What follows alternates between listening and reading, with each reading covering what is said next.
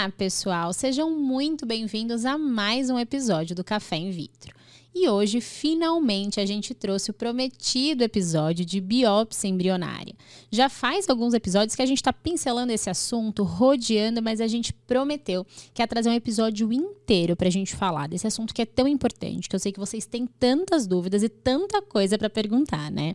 Então, para acompanhar a gente nesse bate-papo de hoje, a gente tem um convidado muito especial que eu sei que vocês estavam morrendo de saudade. O nosso co-host favorito, Bernardo Moura, seja muito bem-vindo a esse episódio. Muito obrigado, Amanda. É um prazer a gente estar junto aqui novamente. E saudar todo mundo que nos ouve, nos assiste também pelo YouTube. É, e hoje, né, estou na telinha aqui, e para quem contar para todo mundo que nos assiste, né, porque eu estou gravando, não estou com você no estúdio presencial, estou é, online, eu me mudei, estou morando em Belo Horizonte, e agora a gente vai fazer, minhas participações no Café em muitas vezes vão ser assim online, mas espero poder tomar um café junto com você no estúdio qualquer hora. É, abandonou a gente no presencial, né? Mas tudo bem, tudo bem. Tô aceitando essa presença aí. tá de cafezinho? No cafezinho distante. Tá, tá, tô esperando o meu que eu pedi, já já ele chega. Bernardo, é, seguinte, para a gente começar aí esse bate-papo, eu sei que você é uma fera aí no assunto de biópsia embrionária. Para quem não sabe, gente, recentemente a gente teve o um congresso aí de reprodução. O Bernardo e o Edson não dava nem para falar com eles. Eles estavam muito famosos. Assim, cada três passos era alguém falando com eles, um monte de aula que eles deram sobre esse assunto. Então, vão aproveitar, explorar todo esse conhecimento aí. Então, para a gente começar, conta para quem está ouvindo um pouquinho do que realmente é a biópsia do embrião. O que, que é isso e para que, que ela serve basicamente? Ótimo, vamos, vamos. Excelente pergunta para a gente começar o assunto. Né, a biópsia embrionária, ela surgiu com o intuito da gente, com a possibilidade, na verdade, da gente fazer a análise genética do embrião. Então, lá atrás, quando começou a história da biópsia embrionária, a gente fazia a biópsia desse embrião quando ele estava no dia 3 né, de desenvolvimento. Então, ele estava ali com cerca de oito células, e aí é, os cientistas estudando descobriram que essas oito células elas tinham um DNA é, praticamente igual entre, entre todas elas. Né? Poderia ter alguma alteração entre uma e outra, mas era muito raro isso acontecer. Então, ou seja, se você tirasse uma célula desse embrião, você estaria analisando aquele embrião inteiro e não causaria um dano muito grande para o embrião. Então, se fez durante muito tempo essa biópsia embrionária no estágio de dia 3. Só que de alguns anos para cá, pelo menos acho que são uns 10 anos, acredito, a gente, é, essa técnica evoluiu e a gente tem feito a biópsia no estágio de blastocisto, no quinto dia. Então, também consiste em você retirar um fragmento, um pedacinho desse de células né, desse embrião, e aí a gente consegue hoje tirar umas 5 células pelo menos, e a gente já está falando do embrião que já tem cerca de 200 células no estágio de, de, de blastocisto. Ou seja, você tirar 5 células de 200 células é muito melhor do que a gente tirar uma célula de 8 células, concorda? Com certeza. Então, se a gente fizer um cálculo de porcentagem, uma de 8 a gente está tirando aproximadamente 12% de um embrião. Quando a gente está falando de 5 para 200, a gente está falando de menos de 5% uh, eh, aí do número de células desse embrião, em torno de 2,5%. Ou seja, o impacto é muito menor e hoje em dia, com essas células também no estágio, dessa biópsia no estágio do ossocílio, a gente já sabe que são células mais diferenciadas, que não vão causar um impacto direto no desenvolvimento embrionário. É o famoso não vai fazer falta, né? não vai fazer falta. e quando a gente pensa assim, em indicação, o mais famoso, né, eu acho, é o tal do PGTA, Muitas pacientes acham que a gente faz a biópsia, que a biópsia é igual ao PGTA. E, na verdade, a biópsia é uma técnica né, que a gente utiliza para fazer análise genética do embrião. Então, a gente tira esse pedacinho para analisar alguma coisa nesse embrião. O tal do PGTA, ele avalia o quê? As aneuploidias, não é isso? Isso, isso. É, isso também é uma, uma pergunta muito frequente que a gente recebe e muito importante a gente esclarecer. Então, é, isso, só enfatizando isso que você falou agora, a biópsia embrionária é uma coisa. A biópsia embrionária envolve a clínica, o laboratório de fertilização in vitro. A análise genética é uma, é uma consequência, uma segunda etapa né, uh, dessa biópsia embrionária. A gente faz a biópsia com um motivo, qual que é? Analisar geneticamente. Então a gente foi, fez a biópsia, retirou aquele fragmento, a gente congela aquele fragmento e manda esse pedacinho para um laboratório de genética realizar análise. E aí a gente tem praticamente hoje quatro possibilidades, quatro tipos de análise que, que são feitas uh, com esse fragmento. Tem o PGTA. O que é o PGTA? PGTA é como se fosse uma, varre, uma varredura que a gente faz. Tá? Um, a gente chama de screening, é, onde vão ser avaliados cerca de mais de 10 mil pontos do genoma do embrião. Ou seja, de todo o DNA, a gente é, hoje já tem um estudo né, com conhecimento da parte genética aí, é, do embrião, em que se identifica quais são, seriam os pontos com possíveis, né, passíveis de mais mutações, que são as mutações mais frequentes, conhecidas e tudo mais. Então, esses 10 mil pontos são os mais, são os mais de 10 mil pontos são mapeados. Então, a gente consegue fazer uma varredura em todos os cromossomos uh, desse embrião, em, em, genes também menores e alterações grandes. Então, por exemplo, alterações como a trissomia do 21, que causa síndrome de Down que é causada por um cromossomo a mais no é, cromossomo 21. Então, isso pode ser tranquilamente detectado através desse, desse exame do PGTA. Mas a gente tem também outras técnicas que são que é o PGTM. O PGTM, que também algumas pessoas já devem ter ouvido falar, é M do quê? De doenças monogênicas que a gente fala. O que, que são essas doenças monogênicas? Monogênicas é específica de um gene é, que causa aquela doença. Então, por exemplo, fibrose cística, é, hemofilia é, e várias outras doenças que podem acontecer é, que estão relacionadas a esse gene específico. Então, o que, que acontece nesses casos? Casos de PGTM, a gente faz a biópsia, mas antes os pais né, que geralmente os pais já sabem que eles possuem, são portadores daquela doença, ou eles possuem aquela doença, ou eles podem possuir, não ser, não ser, não ter a doença manifestada, mas eles possuem, carregam eles são né, o gene. Exa, isso, exatamente, eles carregam o gene alterado. Então, eles não querem transmitir o risco ou não querem ter a chance de que os filhos desenvolvam essa doença. Então, eles querem, eles fazem um estudo genético, né, passam por um aconselhamento genético, é feita a coleta de sangue dos dois pais, né, dos pais, e é, com isso é feita uma sonda específica, ou seja, essa sonda, como é que a gente poderia falar? Como se fosse um carimbinho, uma impressão digital sua, desse DNA seu, dessa operação que é específica sua, então a gente copia isso, e aí depois, quando for feita a biópsia embrionária, a gente usa essa referência aqui para pesquisar lá no embrião desse casal, é, para ver se tem essa operação específica ou não. Então, no PGTM, no PGTA a gente faz a varredura, no PGTM a gente faz uma pesquisa direcionada, de um né? gene, exatamente, de um gene específico. E a gente também tem o PGT-SR, que se chama, que é para casos de translocações. O que são translocações? Isso é quando um fragmentozinho, vamos supor, sai de um, um pedaço de um cromossomo, sai que ele é da parte de cima do cromossomo e ele vai lá para a parte de baixo. A parte de baixo vem da parte de cima. Faz um troca-troca. Então, exatamente. exatamente. Ocorre esse troca-troca e que pode causar doenças específicas com isso também. Você mudou a ordem do código genético. Então, isso pode alterar e causar doenças específicas também. E então, para isso que serve o PGT-SR, porque muda a técnica lá na hora de, de do pessoal da genética, lá no laboratório de genética, isso, isso muda a, a técnica que eles utilizam para investigar essas doenças.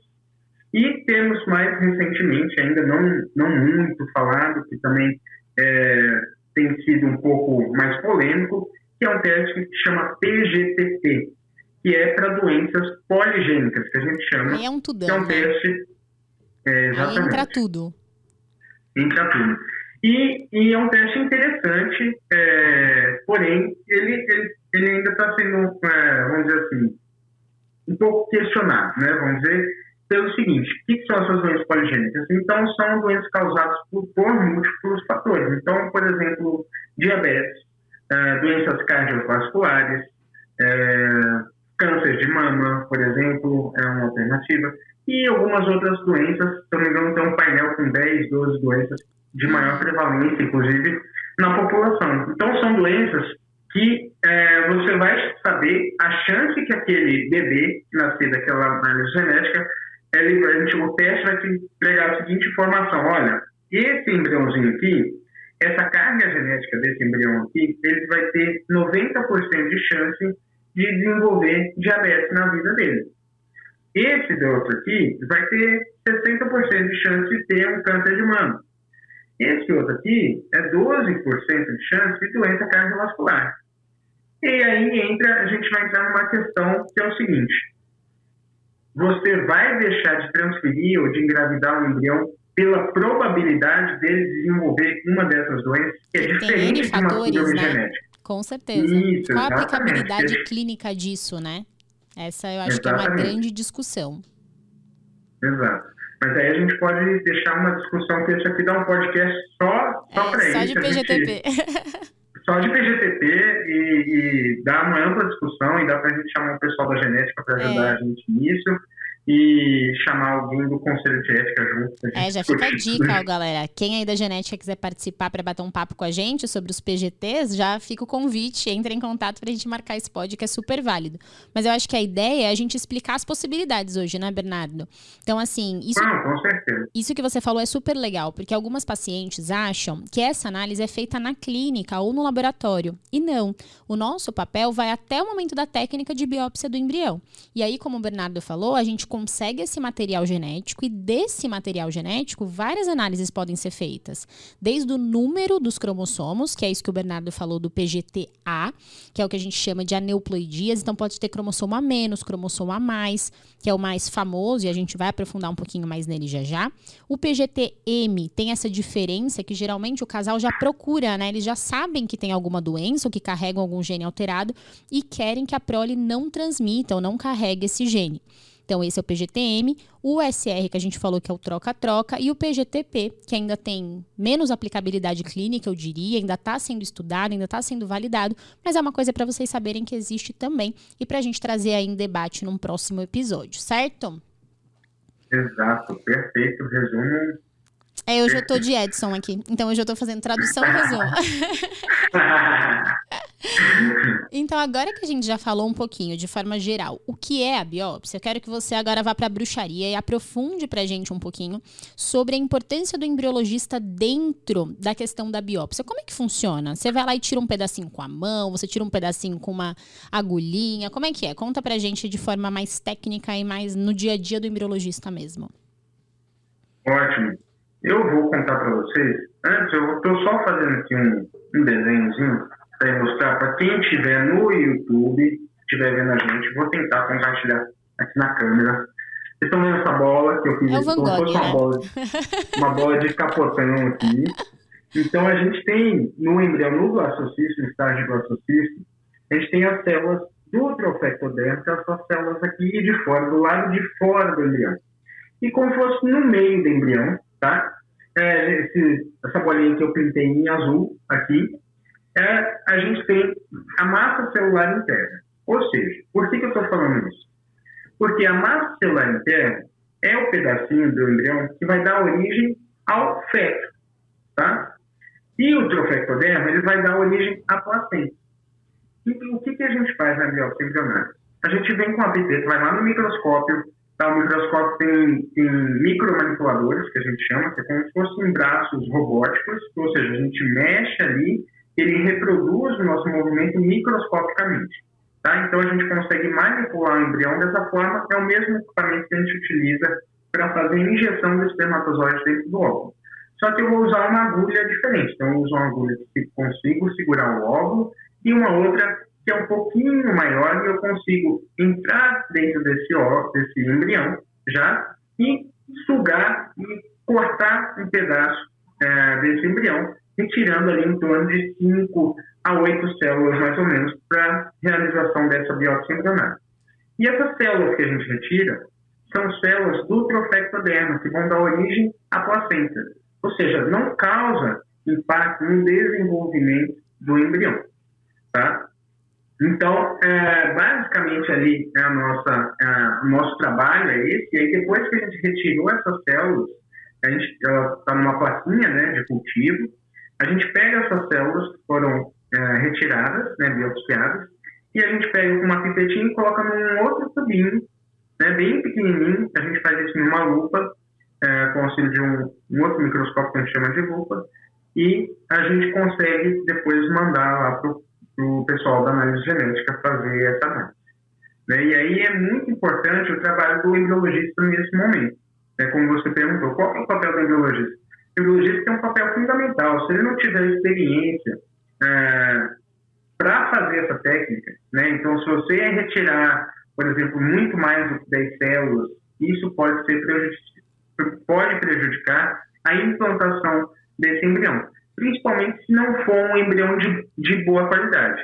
Então, tem estudos que demonstram que embriões com uma pior qualidade desse propectoderma, eles podem ser mais sensíveis a essa a realização dessa biópsia se o embriologista não for bem treinado, não for bem capacitado. Tá? E uma outra questão também que é importante, o embriologista saber o momento certo de fazer essa biópsia também. Então, não é porque está em estágio lacocístico que eu posso ir lá e fazer essa biópsia.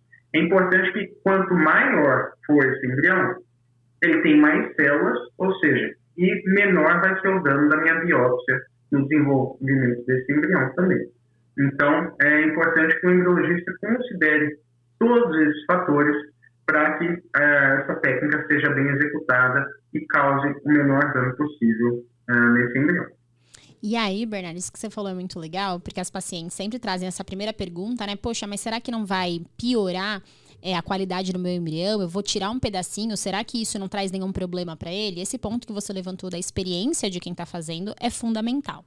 Mas vamos supor que eu tô com você, uma pessoa super experiente, né? O cara da biópsia fez lá minha biópsia, eu tô super feliz, super tranquila. Eu sei que não vai ter prejuízo para o meu embrião. Então vamos fazer para todo mundo? Será que a biópsia embrionária, ela tem, já que a gente já está tirando, né, considerando que ela vai ser bem feita e que a gente não vai ter prejuízo para o embrião, por que, que a gente não faz então para todo mundo? Essa é uma dúvida das pacientes. Cheguei, chego eu lá com os meus 20 e poucos anos, ai meu Deus, entreguei esta pouca idade. Com os meus 20 e poucos anos, vou congelar meu embrião, quero fazer uma biópsia. Será que é bom para mim? O que, que você acha? Então, mas é, essa é uma pergunta bem interessante e assim, acaba que com as mídias sociais, né, o mercado, aí todo mundo ouve muito falar da biópsia e tal, e realmente uh, acha-se que a biópsia vai servir para todo mundo. Então, uh, vale a gente ponderar primeiro qual que é a indicação da biópsia. Né, pra, a gente indicaria a biópsia para quem? Por que, que a gente faz essa biópsia? Por que, que vale a pena fazer essa análise genética? Por quê? A gente já falou aqui no podcast antes, antes que a partir dos 35 anos, a mulher tem uma piora, né, um aumento da chance de alterações genéticas dela de cerca de meio por cento ao mês. Isso vai aumentando e até ela chegar. Então, isso daria cerca de 6% ao ano e daria um 30% a mais dela aos 40 anos né, de aumento de chance de uma alteração genética comparada quando ela teria 35 anos. Então, aos 40 anos, a chance dela ter um óvulo alterado é muito maior do que aos 35, por exemplo. Tá?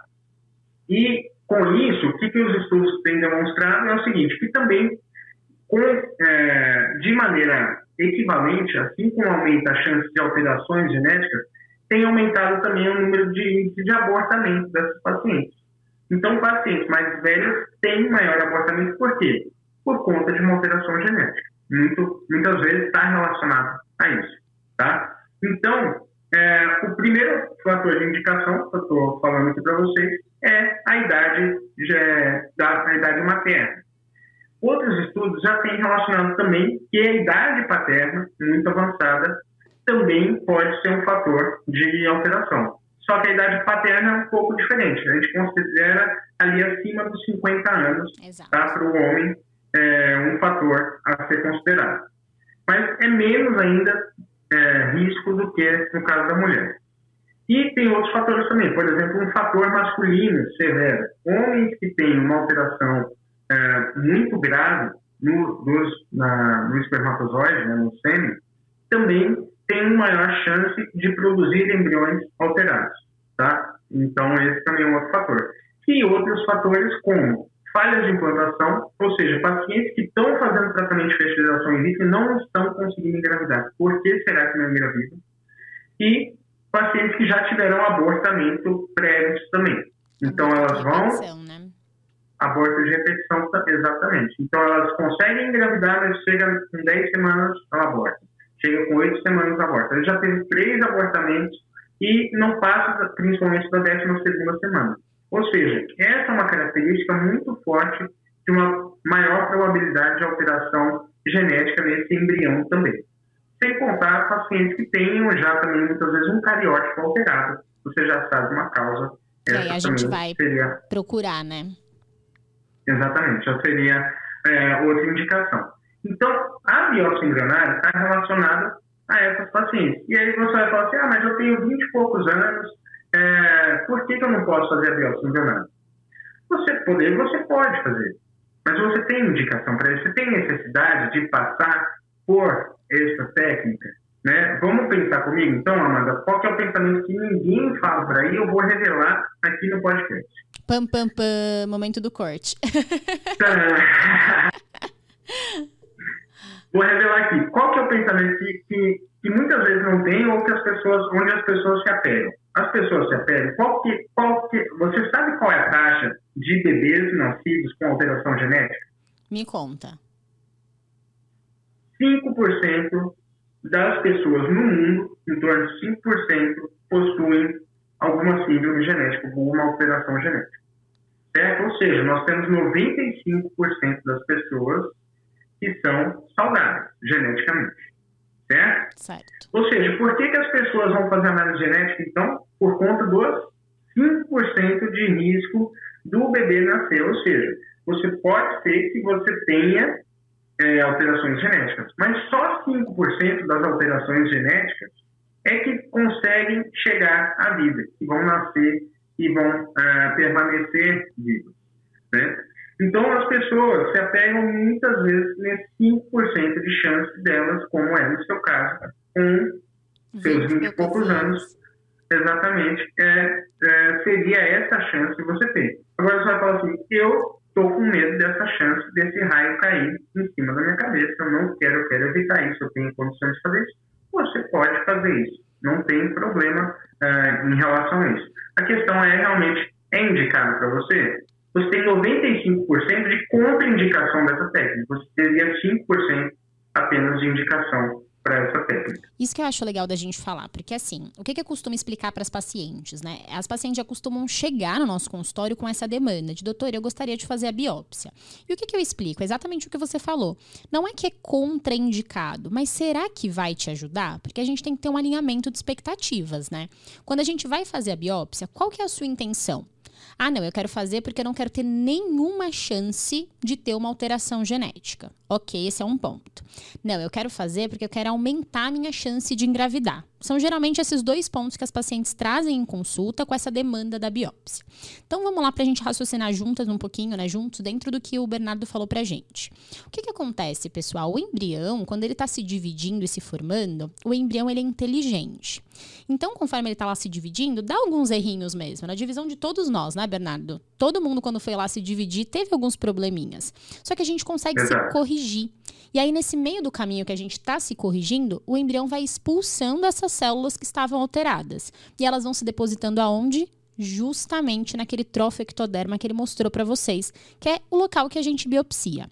Então, nessa época de Covid, a gente falou bastante na mídia sobre falso positivo, falso negativo. Então, esses termos ficaram um pouco mais acessíveis, né? Para quem não é da área de saúde.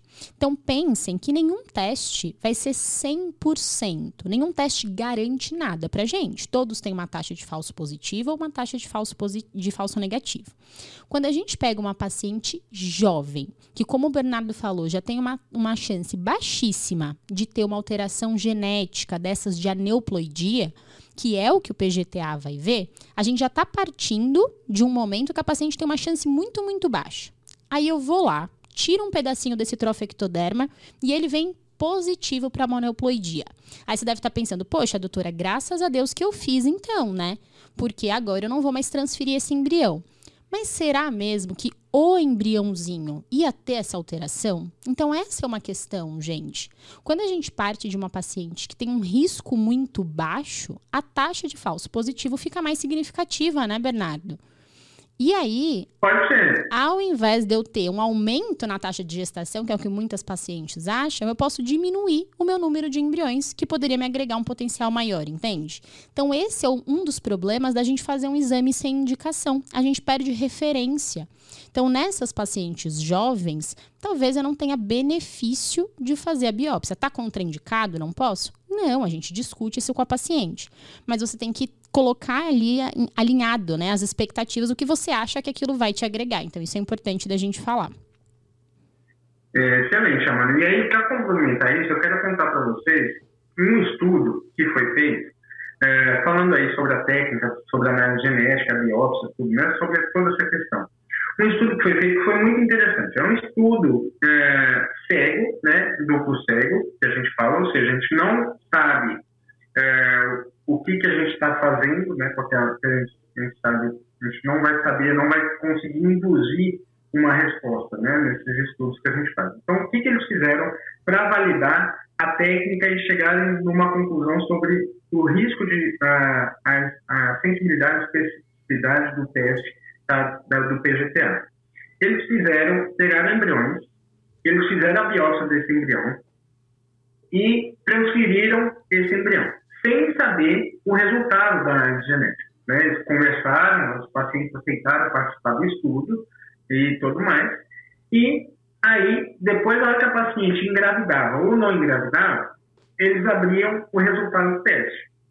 E olha só que interessante. Eles conseguiram, através desse estudo, detectar que o índice de falso, uh, o teste, desculpa, o teste preditivo negativo deles, tá? Ou seja, a capacidade do teste do PGTA predizer que aquele embrião tinha uma neoplodia era de mais de 99%. Ou seja, porque todos os embriões que, eram, que deram aneuploides, a paciente não engravidou. Ou seja, deu ali 99% de chance de, de teste, do teste preditivo negativo. E deu 65% de chance do teste preditivo positivo. Ou seja, 65% dos embriões que eram eucloides resultaram numa implantação. Então, ou seja, quando a gente faz a biópsia embrionária, a gente consegue realmente, quando sai o teste de aneuploidia, a chance daquele embrião implantar é muito baixa. Ou seja, agora, dele, é, desses que vão nascer, né, como eu disse para vocês, são, vão só ser 5%, né, muito baixo daqueles que realmente conseguiram se desenvolver. Então, é, para que, que as pessoas procuram esse teste também, que tem sido amplamente falado e divulgado esse teste? É para você, muitas vezes, conseguir fazer um raio-x, justamente um screening, de qual embrião que vai ter maior potencial de chance, tentando buscar esse 65% de chance que eu falei para vocês, o teste preditivo positivo.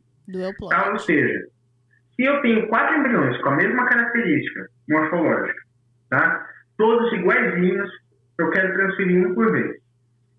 Qual deles que vai ter maior potencial de implantação?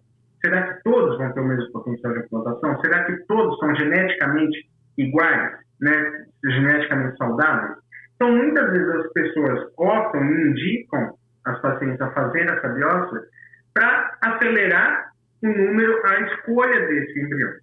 Tá? Então, quando a gente consegue verificar que aquele embrião é saudável, ele tem mais chance de implantação do que aquele que é um alterado. Então, Isso. e também a gente diminui o intervalo do tempo até a paciente conseguir alcançar a sua gestação. Então, ao invés de eu fazer quatro transferências, que ela teria quatro embriões todos excelentes, e eu ia transferir um de cada vez, Vamos supor que o último que eu fosse transferir que era o saudável. Ela passou por três transferências, três frustrações, três betas negativos, e aí e é um desgaste muito grande para o paciente. Então, muitos pacientes escolhem também é, a realização desse teste, não só pelo medo de ter algum bebê com alguma doença genética, mas sim por querer antecipar e acelerar esse processo para alcançar e trabalhar com a escolha do melhor embrião realmente para alcançar essa gestação. Isso que você falou, eu acho que é essencial, assim, Bernardo, que eu acho que é a mensagem que mais tem que ficar para as pacientes. Além, é claro, né, da gente excluir as síndromes genéticas, que é o papel inicial do PGTA, o, o que, que a biópsia agrega de fato na clínica, no dia a dia, na prática para paciente? Não é que biopsiar vai aumentar a sua taxa de gestação, não é que transforma o embrião num embrião melhor, não é isso. Mas é que dentro daqueles embriões que você tem, a gente acelera o seu resultado positivo. Então, foi exatamente esse, esse exemplo que o Bernardo falou, foi sensacional. Você tem quatro embriões. Se a gente transferir todos, a sua taxa de gestação cumulativa vai ser a mesma, com biópsia ou sem biópsia. O que muda é que o fato da gente saber qual embrião é euploide, a gente transfere ele primeiro. Logo, você chega mais rápido no seu resultado positivo, entende? Então, acho que se a gente for pensar em um grande benefício da biópsia é esse, acelerar o processo e diminuir as taxas de abortamento, porque a gente deixa de transferir aqueles que têm alguma alteração, que resultariam provavelmente em um aborto, e a gente chega mais rápido na gestação e te tira, né, essa questão de passar por todas essas frustrações, que a gente sabe que não é fácil né, você ter vários resultados negativos. Então, acho que isso é o que tem que ficar realmente de mensagem, pensando em o que, que a biópsia vai me agregar. É isso, chegar mais rápido na sua gestação e diminuir a taxa de abortamento. E, claro, né, excluir as síndromes genéticas, que é o nosso ponto inicial, a gente parte daí. Exatamente. E fica enfatizado isso que você falou agora. Não aumenta a taxa de gravidez. O resultado final desses quatro embriões era para ser um só que, desse, que resultasse na gravidez, seria um só, no fim das contas também seria um com ou sem biópsia. A diferença é justamente esse encurtamento de caminho. A gente não aumentou a taxa de gravidez, o resultado final não mudou. Então, a biópsia milionária não tem esse poder. A gente não consegue fazer isso ainda, é, mas a gente consegue selecionar melhor o embrião que vai chegar nesse resultado final mais rápido. E Bernardo, aproveitando que a gente está aqui, entendeu? Eu vou te explorar, como eu falei. O que, que você acha? Vamos lá. Às vezes vem esse resultado, né? A neuploide vem, pode vir a trissomia do 21, como é o caso da síndrome de Down que a gente deu de exemplo, mas às vezes vem o tal do mosaico. E aí, dá uma comentada básica pra gente. O que, que é o tal do mosaico? O que, que você acha? Diz aí pra gente. Olha, é, o mosaico também foi muito falado né, uma época que até entrou, entra, alguns estudos entraram em questionamento sobre a real eficácia desse teste do PGTA por conta do mosaico. Mas olha só que interessante, a, a situação até parecida com, com a questão aqui que eu falei para vocês. Qual que é, hoje a gente já sabe, qual que é a, a chance de o embrião ter, ter mosaicismo? O que, que é mosaico? Então, primeiro, mosaico significa que eu sou um ser humano muitas vezes normal, né? Por, por mais que às vezes não pareça que eu seja normal, ou pareça que eu seja, mas não sou, sei lá. Mas, é, vamos supor que 70% das minhas células são com uma conformação, uma genética normal. Mas às vezes eu tenho 30% das minhas células que têm uma alteração, vão ter alguma mutação. Então, o ser humano mosaico é como se fosse os X-Men, sabe? Ah. Aquela só que não tem os superpoderes, tá? Então eles têm uma mutação genética, são ali, às vezes, muitas vezes normais, né? Mas eles têm uma parte das células deles é, com uma mutação genética. Então, como que, que hoje os testes também evoluíram, a sensibilidade da análise genética evoluiu. Então, hoje a gente consegue detectar, por exemplo, se eu retirei cinco células daquele embrião, vamos supor que duas tenham ah, vamos falar da trissomia ah, do, da síndrome de Down, que é a mais conhecida para todos, para todo mundo entender. Eu tenho lá três células que vão ser normais e de repente eu tenho duas com a trissomia do 21. E aí, ou seja, nessa proporção de cinco células, eu vou ter 40% das minhas células alteradas e 60% das minhas células normais. Será que isso pode ser patogênico? Né? Ou seja, pode é, gerar um, uma consequência em um bebê com uma síndrome vital? Então, em casos, por exemplo, com uma doença que nasce, a gente não considera a transferência de um mosaico, tá? Agora, de doenças que a gente sabe que não evolui para um, um nascimento ou para uma, uma síndrome grave, a gente pode considerar mosaicos de baixo grau, que a gente chama. Ou seja, menos de 50% das células operadas, né? o ideal seria ali, até 30% das células ah, operadas, é, você pode considerar muitas vezes a transferência de embriões mosaicos, são mosaicos de baixo grau. E que isso vai de acordo com aquela explicação que você deu, da correção do embrião. Então, muitas vezes você expulsou aquelas células, tá? E você vai ter um misto de células alteradas, mas as células normais, elas crescem mais do que as células que eram alteradas. Então, que vão se dividir sempre mais lentamente do que ah, embriões com as células normais. Então, o mosaico é exatamente isso. E qual é a representatividade dos embriões mosaicos, né? Que a gente encontra da presença do mosaico na biópsia é em torno de 5%. Ou seja, o teste genético, ele dá um resultado para a gente extremamente confiável. A gente fala que tem aí uma concordância de 95% é, de assertividade, de acurácia desse teste. Só 5% a gente não tem por conta aí das questões dos mosaicos. Ou seja, como que eles fizeram isso? Então, eles pegaram o embrião aneuploides, tá, que eram alterados geneticamente, e o que, que eles faziam depois? Eles descongelavam esse embrião aneuploide, já que está aneuploide mesmo, vamos utilizar para pesquisa? Vamos utilizar para pesquisa. Eles dividiam esse embrião em quatro pedaços, mais ou menos. Então, separavam a massa celular interna e faziam mais três biópsias do trofectoderma. E aí eles compararam qual era o resultado desse fragmento com esse fragmento, com esse fragmento e com a massa celular interna.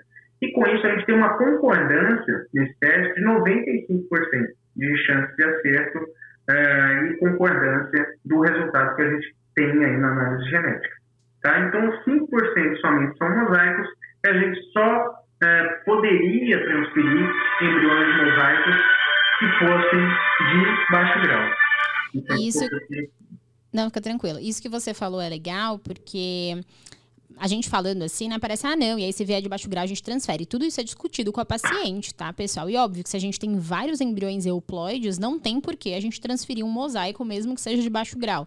Então, isso cabe para situações específicas, é tudo discutido com a paciente, mas como o Bernardo falou, para esses mosaicos de baixo grau, existe a possibilidade, se não for uma síndrome compatível com a vida, ou com alguma síndrome grave, né, da possibilidade da gente transferir, certo?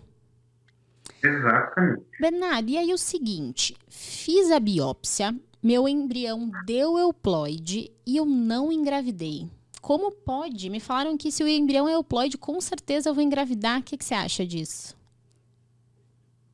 Eu acho que é uma pergunta fantástica. Eu acho que isso é, passa muito na cabeça de todas as pacientes que passam por essa situação. Imagina você, Amanda, foi lá, a gente falou até agora que você aumenta a, a chance de, de encurtar o caminho, aí você fez investimento, você gastou, você colocou expectativa, esperança naquilo, e aí você estava trabalhando ali com seus 60%, 65% de chances dele dar um positivo.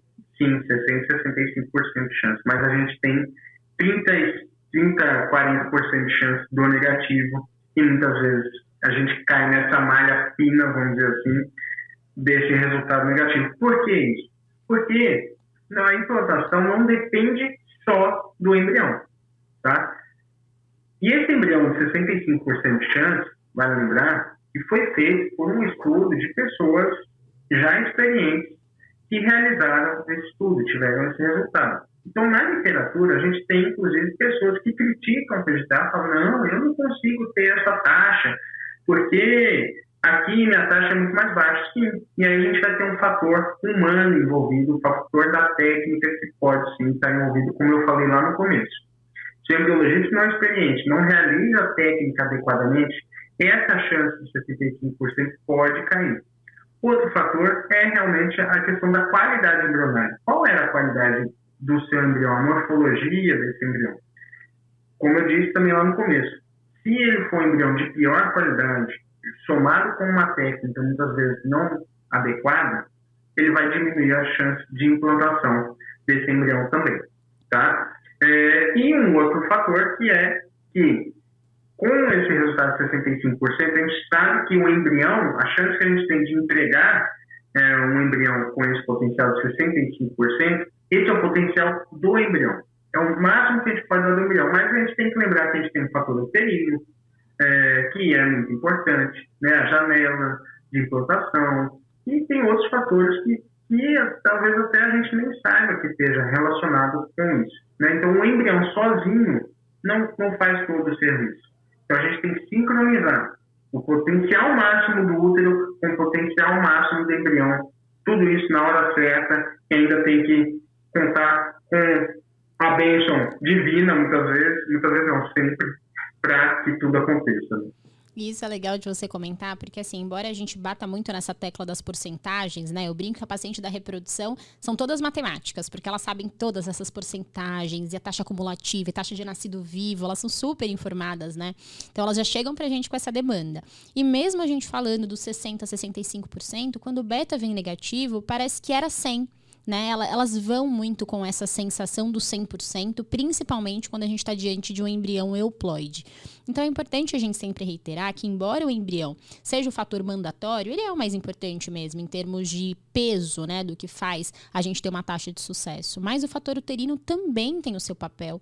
O endométrio, a, o endométrio que é a caminha, né, que o bebezinho vai lá se implantar, ainda é uma janela meio obscura dentro da reprodução humana. A gente estuda muito, muito, muito hoje a questão do endométrio, a tal da janela de implantação que o Bernardo falou, a parte imunológica. Poxa, como que esse endométrio vai receber esse embrião para acontecer esse match né, entre o embrião e o endométrio. Então a gente tem estudado cada vez mais, tem aprendido cada vez mais sobre isso, mas ainda existe uma janela nebulosa que contribui aí com uma pequena porcentagem das pacientes que têm falhas e falhas e falhas de implantação e a gente ainda não chega numa resposta. Eu costumo brincar que é o limite da ciência hoje. Amanhã esse limite vai ser menor e cada vez a gente avança mais. Mas é importante para você que está ouvindo não ficar com essa sensação de que porque você tem o embrião euploide, a taxa é 100%. Claro que a gente vai sempre com otimismo, como o Bernardo falou, né? Mas a gente tem que ter esse alinhamento de expectativas. Perfeito, perfeito. Bernardo, uma coisa que eu queria te perguntar, agora uma coisa bem prática, assim, você falou bastante da importância da qualificação do embriologista. E aí é uma coisa que eu não sei mesmo. Dentro do treinamento tradicional, vai, vamos dizer assim, do embriologista, como é que funciona essa questão da biópsia? É uma coisa que o embriologista júnior já consegue fazer? Dentro de um laboratório existe uma hierarquia? É mais um embriologista mais velho que faz? Como é que funciona isso? Ah, existe sim, Amanda. Essa, é, vamos dizer assim, na escala de aprendizado, a biópsia embrionária geralmente é a última técnica que um embriologista aprende. Tá? Então, geralmente é realizada, muitas vezes a gente usa para categorizar os embriologistas também. Tá? Então, é, quando o embriologista chega na técnica de biópsia, somado ao tempo de serviço dele, tá? ele começa a realizar já a técnica de biópsia, ele já é considerado muitas vezes um embriologista sênior. Né? Então, se ele é um imunologista que congela, né, faz tudo, mas não faz biópsia, muitas vezes ele ainda é considerado um embriologista pleno, que a gente fala. E, por outro lado, o júnior é aquele que ainda não injeta, não faz a IT também. Então, a gente tem, tem essas etapas para a categorização dos embriologistas. Então, se ele ainda não injeta, ele ainda é muitas vezes um júnior. Se ele não faz a biópsia, ele ainda é pleno. Né? Agora, se ele já faz todas as técnicas no laboratório, somado com o tempo uh, e número de casos também que ele já realizou ao longo da sua carreira, ele é considerado um embriologista sênior. E para os embriologistas, a gente sabe que a gente tem muitos espectadores embriologistas, né, que seguem vocês aí, você, o Edson, que gostam. Se o embriologista ele já faz biópsia, mas como você falou, ele sente que as taxas não estão tão boas, enfim. Tem, agora é curiosidade minha, tem cursos, especializações, coisas específicas para esse treinamento de biópsia? Sim, sim. É, é, muito importante que ele faça esse acompanhamento, né? Ele tem que fazer um alinhamento sempre uh, com a empresa de genética. Então, você pode, por exemplo, você, pode ser que você faça a sua biópsia, mas muitas vezes aquele fragmento que você manda lá para o laboratório de análise genética, que isso também pode acontecer e vale a gente ressaltar aqui no, no podcast, até para os pacientes, é que às vezes esse fragmento não vai dar um resultado. E às vezes a gente vai precisar de uma rebiópsia. Então, vale a pena é, você fazer um acompanhamento de qual índice, qual a taxa de rebiópsias que você está tendo que fazer no seu laboratório por ausência de resultado. E por que, que isso pode acontecer? Uma das coisas é uma falha técnica. do embriologista. Então, eu não falei para vocês que a gente coloca aquela, aquela célula num tubinho, uhum. dentro de um tubinho, e desse tubinho a gente manda para o laboratório genético. Nesse momento que a gente tem que tirar a célula da plaquinha, lembrando que é uma célula minúscula, né? A gente está trabalhando numa lupa, já não é no microscópio.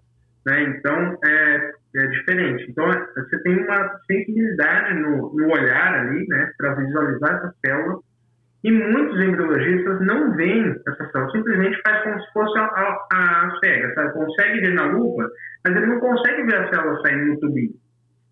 E ele não tem certeza se a célula foi ou não. Então é muito importante que ele tenha uma técnica ele consiga ver essa célula saindo no tubinho. E aí ele tem certeza que a célula ficou lá no tubinho. Então, esse é um fator que pode. Por quê? Porque essa célula pode, às vezes, ter ficado. Se você tem que lavar ela, pode ser que ela ficou na gota de lavagem, você não viu. Pode ser que ela tenha ficado presa, grudada na sua pipeta, que a gente usa, e você não viu também. Então, é muito importante que o embriologista visualize essa célula saindo lá no tubinho na hora que ele vai, ele vai fazer o tubing, né? Esse momento a gente chama dele guardar a célula no frasquinho.